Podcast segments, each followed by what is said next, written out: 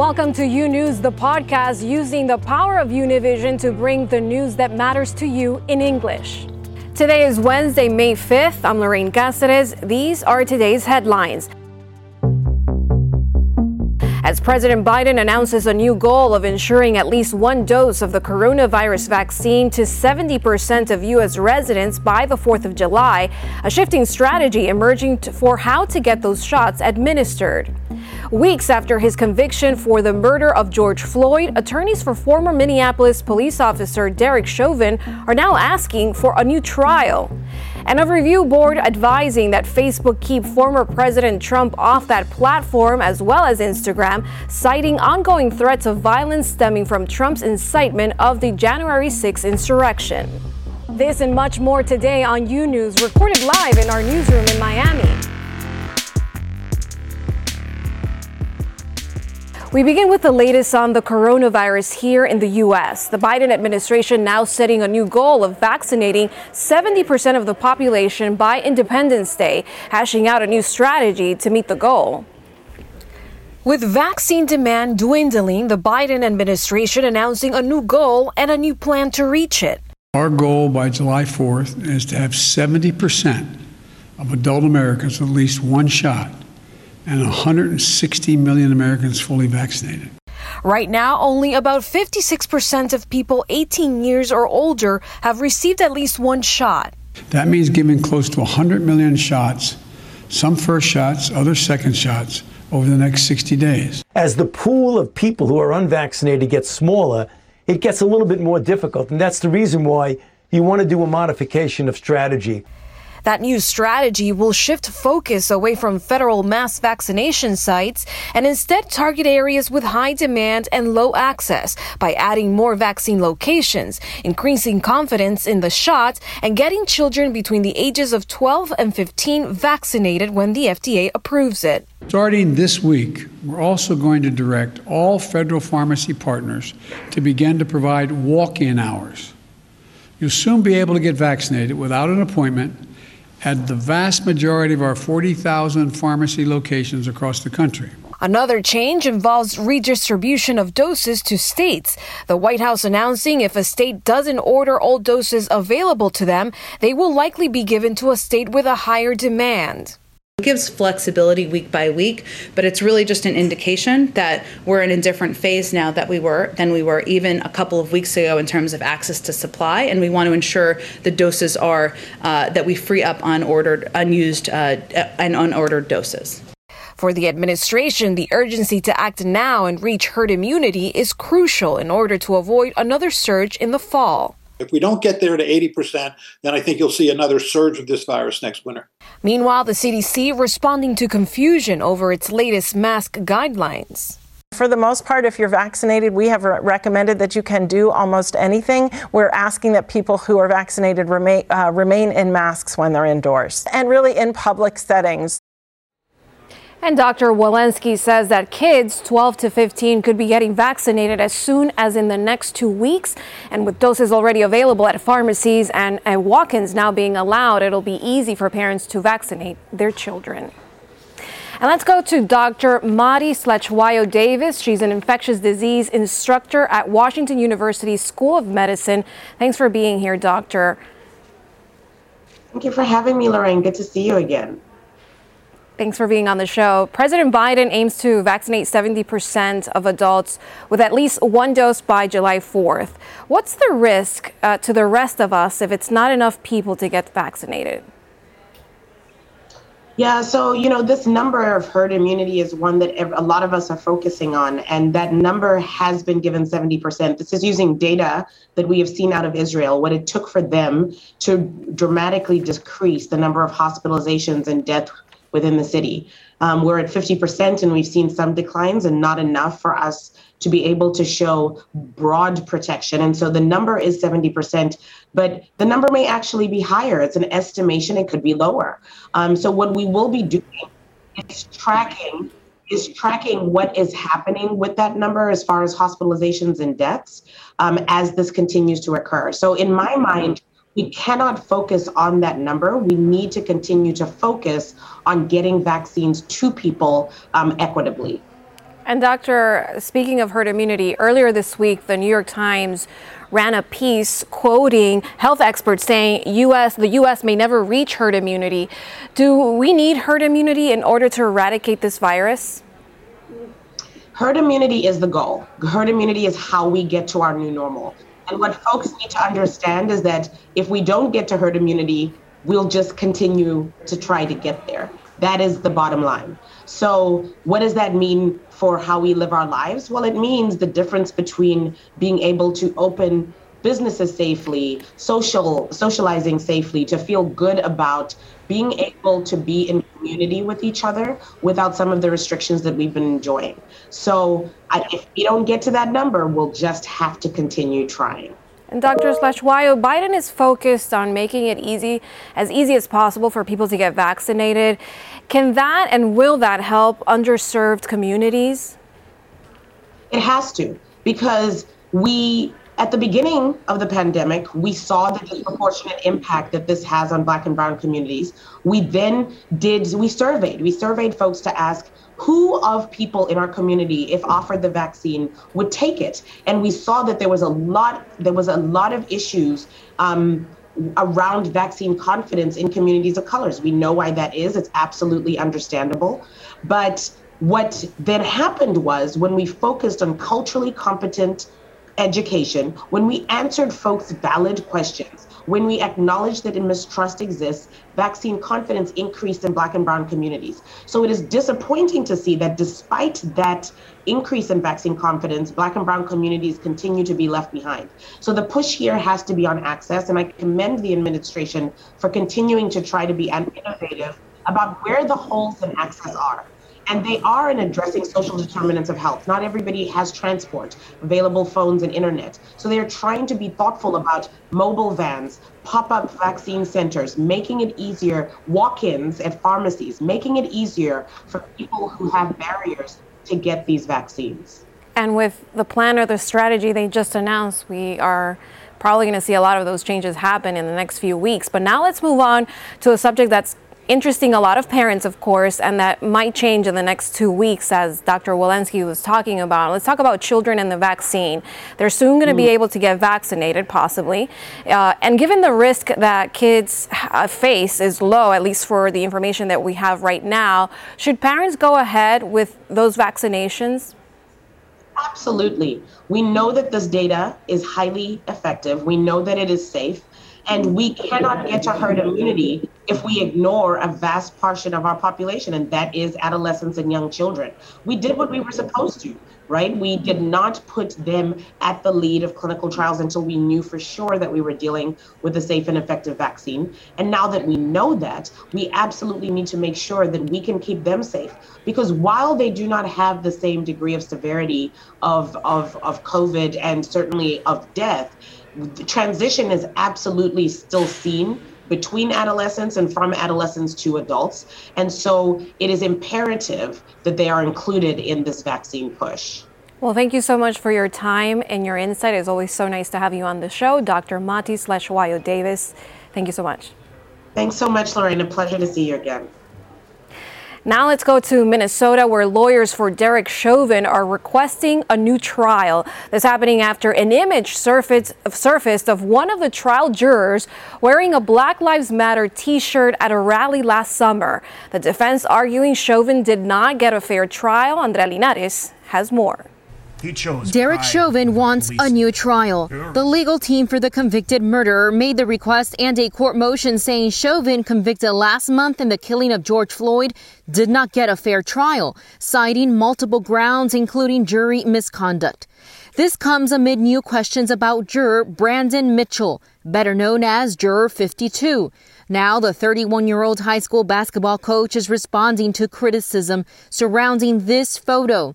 It shows Mitchell wearing a Black Lives Matter baseball cap and a t-shirt saying, "Get your knee off our necks." That image raising questions about his impartiality during the trial. Mitchell telling the Star Tribune his uncle posted the photo last August after attending the March on Washington rally to commemorate Martin Luther King Junior and his I Have a Dream speech.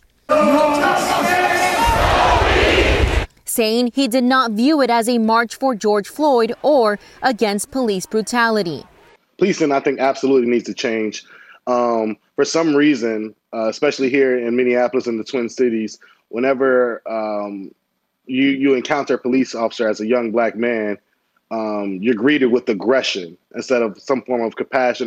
Mitchell explains he was honest during jury selection and didn't have any influence on the deliberations or the verdict. We we weren't watching the news, so we don't know what was going on. Um, we were really just locked in on the case.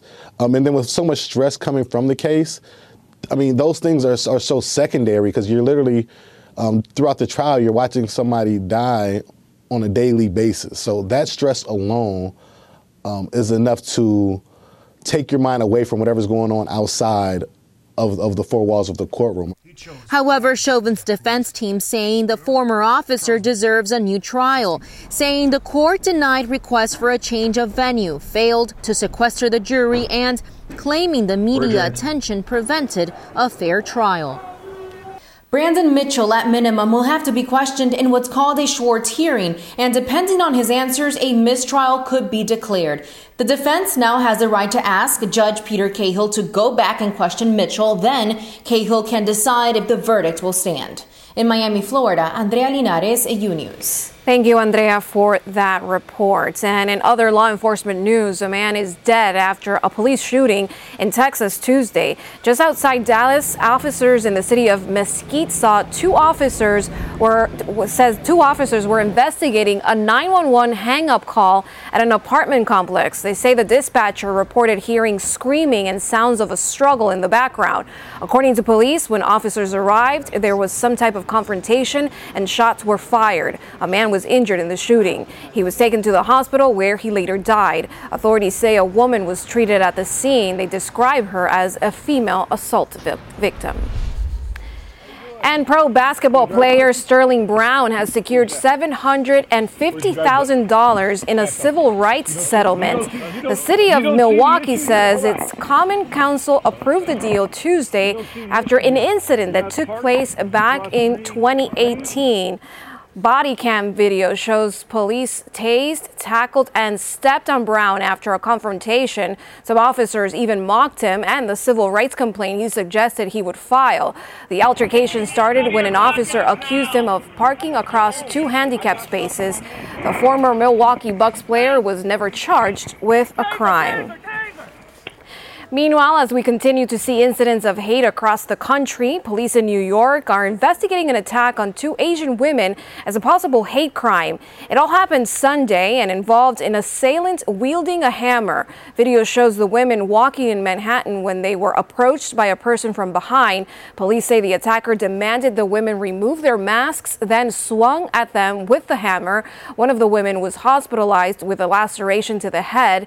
There haven't yet been any arrests. Police are asking the public's in, for the public's help in identifying the attacker. And across the country in California, police arrested a man accused of stabbing two women Tuesday in downtown San Francisco. Witnesses say the victims are Asian women. The crime scene was near a bus stop on Market Street, a main thoroughfare in the city. According to a witness, one of the victims was bleeding badly while the other still had a knife in her arm. The identity of the suspect has not been released. Police say charges are pending. And at this time, police say they have no evidence it was a hate crime, but they have not ruled it out yet. In the wake of her comments refuting former President Trump's false claims of election fraud, Republican allies of House Minority Leader Kevin McCarthy reportedly want to replace G O P Representative Liz Cheney.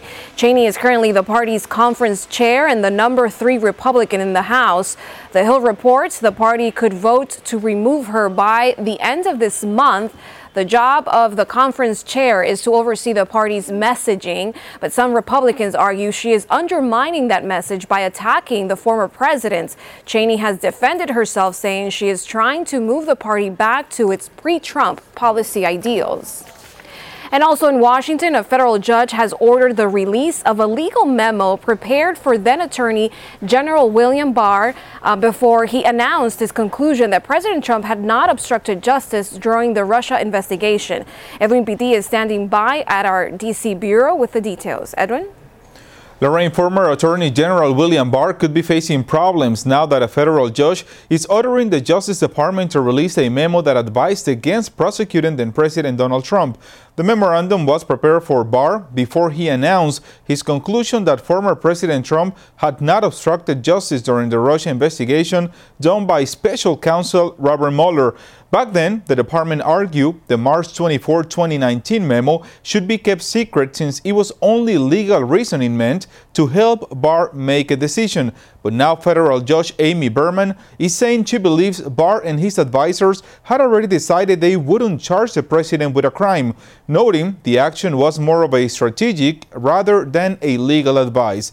The judge's opinion came in a lawsuit filed by the government transparency group Citizens for Responsibility and Ethics in Washington, and it's seeking access to D O J documents through the Freedom of Information Act. The decision by Barr and senior Justice Department leaders to clear Trump of obstruction, even though Mueller had not reached that conclusion, was a significant moment for the president that he touted as vindication. The judge also said that the legal memo prepared for Barr and the letter from Barr to Congress that describes the special counsel's report, quote, were being written by the very same people at the very same time. The Justice Department has until May seventeenth to file any motion to stay the order. We are reporting live in Washington, D C Back to you, Lorraine. Thank you, Edwin, for that report. And former President Trump will not be returning to Facebook for at least six more months. The social network's independent oversight board voted to permanently ban his account after it was suspended four months ago for inciting violence that led to his to the deadly riots at the Capitol on January sixth. Wednesday's decision also applies to Instagram, which is owned by Facebook. Between the two platforms, Trump loses direct contact with sixty million followers. The Facebook oversight board, which includes legal experts and human rights leaders, may reconsider the ban in six months' time. Facebook's leadership said it will carefully review the board's recommendations and determine its next course of action. And joining us to discuss this is Angelo Carusone. He's the president and C E O of Media Matters, a media watchdog organization. Thanks for being here, Angelo. Thanks for having me. Is upholding Trump's ban, at least temporarily, the right decision in your opinion? It's the right decision, but it's like less than the bare minimum, um, because really they've left us in the exact same place that we've been since when the, the suspension first went into effect on January seventh. Um, it's appropriate, but it's more appropriate to just make it permanent, like every other social media platform that Trump misuse did. Um, so it's kind of a, it's a good thing, but it's not really where we should be. And Angelo, Trump has not been permanently banned from Facebook. Instead, the Oversight Board gave Facebook six months to determine if he should be booted off completely. Why do you think they are choosing this approach?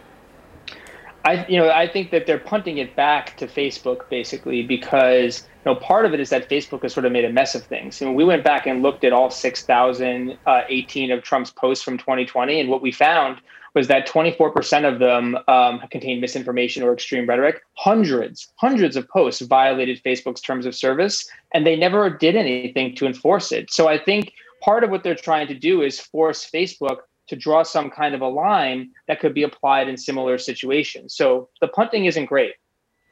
What are the implications of this decision moving forward?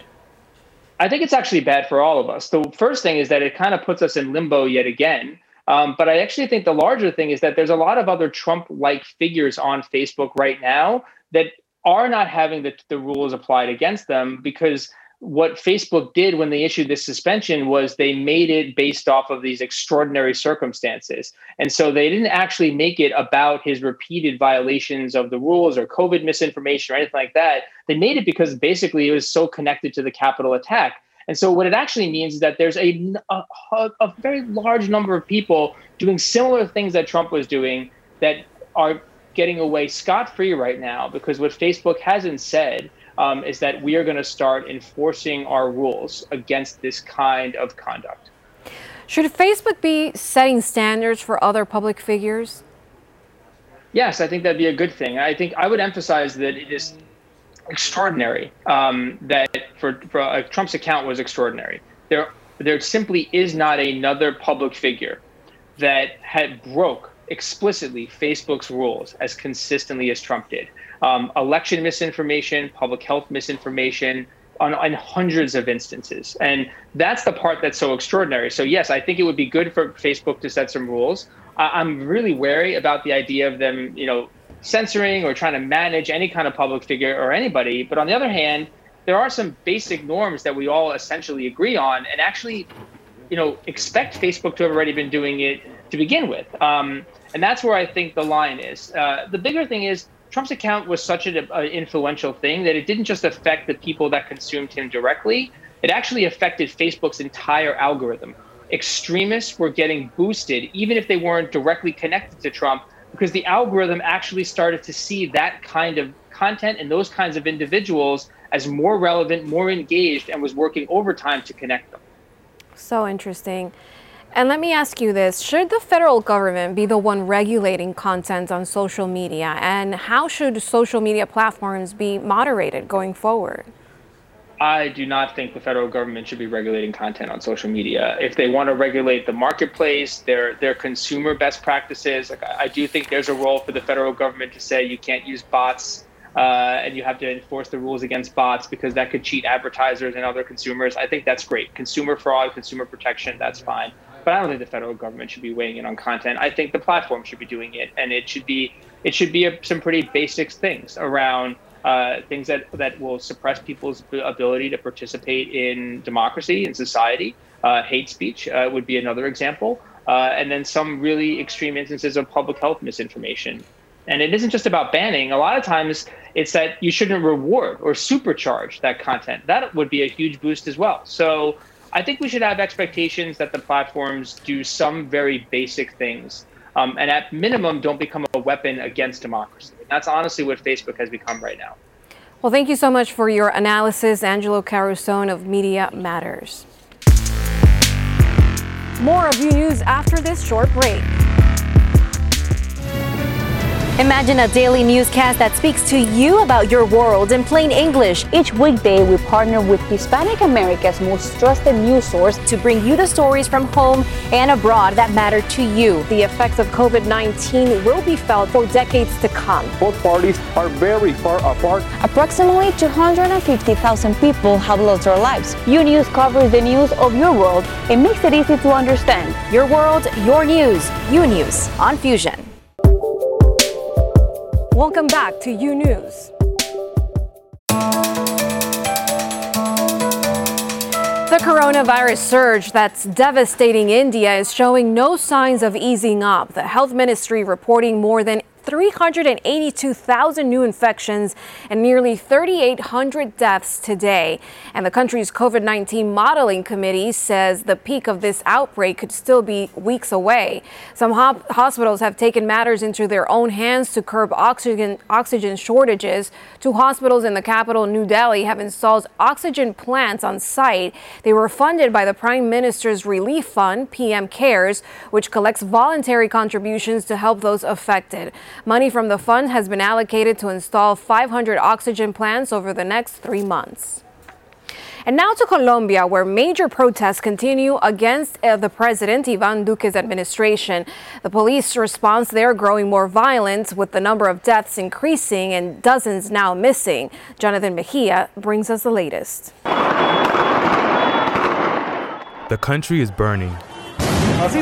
In seven days of protests, scenes of terror and death have infiltrated Colombia. Mothers crying for their children. And streets look like war zones in which the neighbors create improvised clinics for the injured. These are the same streets where justice is sought, the same justice demanded on social media, full of videos showing police shooting at people and people then crying for the dead. Santiago Trujillo is one of them. He was nineteen years old and close to avoiding his untimely death. Just two blocks, two blocks to get to his house, and they killed him. They killed him. The police have been openly clashing with protesters, even during the day. Freely arriving on the scene with rifles and firing lethal shots with rubber bullets. Fue un agente del S M A T quien me atacó directamente. Eh, a mi cara, eh, There was an agent who attacked me directly to my face. My eye actually blew up. A lot of blood spilled onto the retina. Even gas bombs have been thrown into full buses. Protesters have destroyed businesses and infrastructure, blocked streets and roads, preventing the passage of food and fuel trucks and even ambulances. Reported by Yesi Vaquero, Jonathan Mejia, U News. Now to Mexico, where relatives of victims of Mexico's deadly overpass collapse that killed at least twenty-five people and injured dozens gathered to identify the bodies of their loved ones on Tuesday. A train on Mexico City's newest metro line plunged onto a busy road below on Monday night. Prosecutors said twenty-three of the twenty-five deadly victims had been identified. The crash has raised wider questions about safety on one of the world's busiest metro systems, which carries millions of people across the capital city. In Mexico, where cartel violence is an ever-present threat, there's this week's release from prison of a convicted narco boss was followed by that man, Héctor El Güero Palma, immediately being taken back into custody. Paulina Gomez brings us up to speed on the case. Héctor Palma Salazar's life may sound like fiction, but it is the true story of a mythical figure of organized crime. Originally from Mocorito, Sinaloa, El Güero Palma started his criminal career next to the big Sinaloan kingpins. He began just like Joaquín El Chapo Guzmán, as a hitman, a driver, and an assistant for major players like Caro Quintero, Felix Gallardo, and Don Neto Fonseca. Years later, with Ismael El Mayo Zambada and his compadre Joaquín El Chapo Guzmán, he founded the notorious Sinaloa Cartel and won a reputation for being extremely violent. He killed in lots of ways, burning people, beheading them, dismembering bodies. At that time, he already did that. In the nineties, he started a violent war against the Arellano-Felix brothers, leaders of the Tijuana cartel, and Miguel Angel Felix Gallardo. But eventually, the cartel banderas caught up with him when his wife cheated on him with a Venezuelan man. They had a romance, and part of the plan was killing her, and since that was not enough, she was beheaded, and her head was sent to El Güero Palma in a box. When his kids were walking on a bridge, he threw them off the bridge, killing Güero Palma's children. In nineteen ninety-five, Palma Salazar was arrested after his plane crashed in Nayarit. In two thousand seven, he was extradited to the U S and sentenced to sixteen years in prison for drug trafficking, but he only served nine years at the Atwater, California maximum security prison and was released early for good behavior. He was sent back to Mexico in two thousand sixteen through the Tamaulipas border crossing, and since then, he has been detained at the Altiplano prison, the same one from which El Chapo escaped. They are people who shouldn't be out. I do believe in rehabilitation, of course, but these characters did so many horrific things, they shouldn't be outside. Mexican authorities have been trying to tie Palma Salazar to open cases here and in the U S to keep him in prison.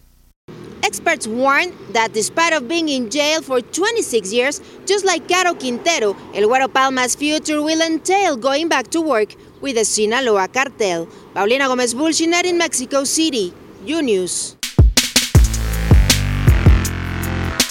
Thanks for listening to U News, the podcast. Don't forget to follow U News on Instagram, Twitter, and Facebook. And if you haven't yet, go to your favorite podcast platform and subscribe, rate, and review. Join us tomorrow for a new episode. Until then.